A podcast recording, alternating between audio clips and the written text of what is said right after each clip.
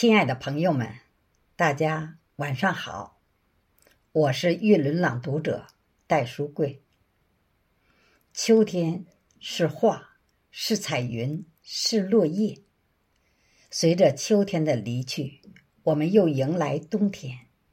那漫天飞舞的雪花，在月光的照耀下，更加美丽动人。今晚，我为大家诵读史铁生的。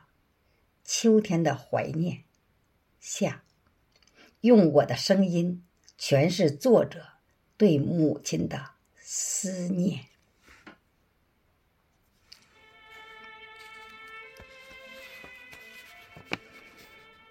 好吧，就明天。我说，他高兴的一会儿坐下，一会儿站起。那就赶紧准备准备。哎呀，烦不烦？几步路有什么好准备的？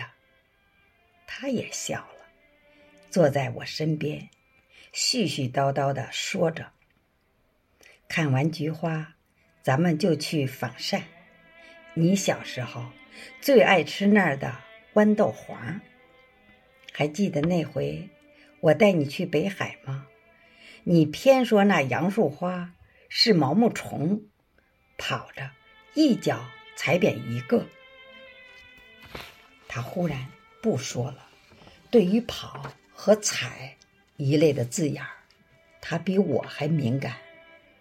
他又悄悄的出去了。他出去了，就再也没回来。邻居们把他抬上车时，他还在大口大口的。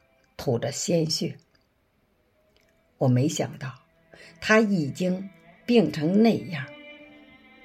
看着三轮车远去，也绝没有想到，那竟是永远的诀别。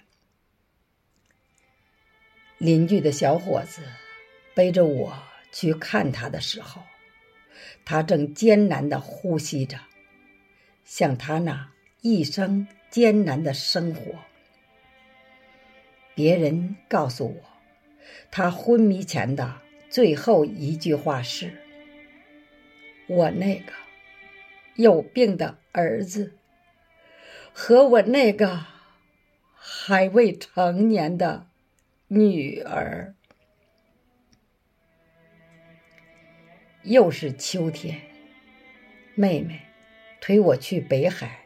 看了菊花，黄色的花淡雅，白色的花高洁，紫红色的花热烈而深沉，泼泼洒洒，秋风中正开得烂漫。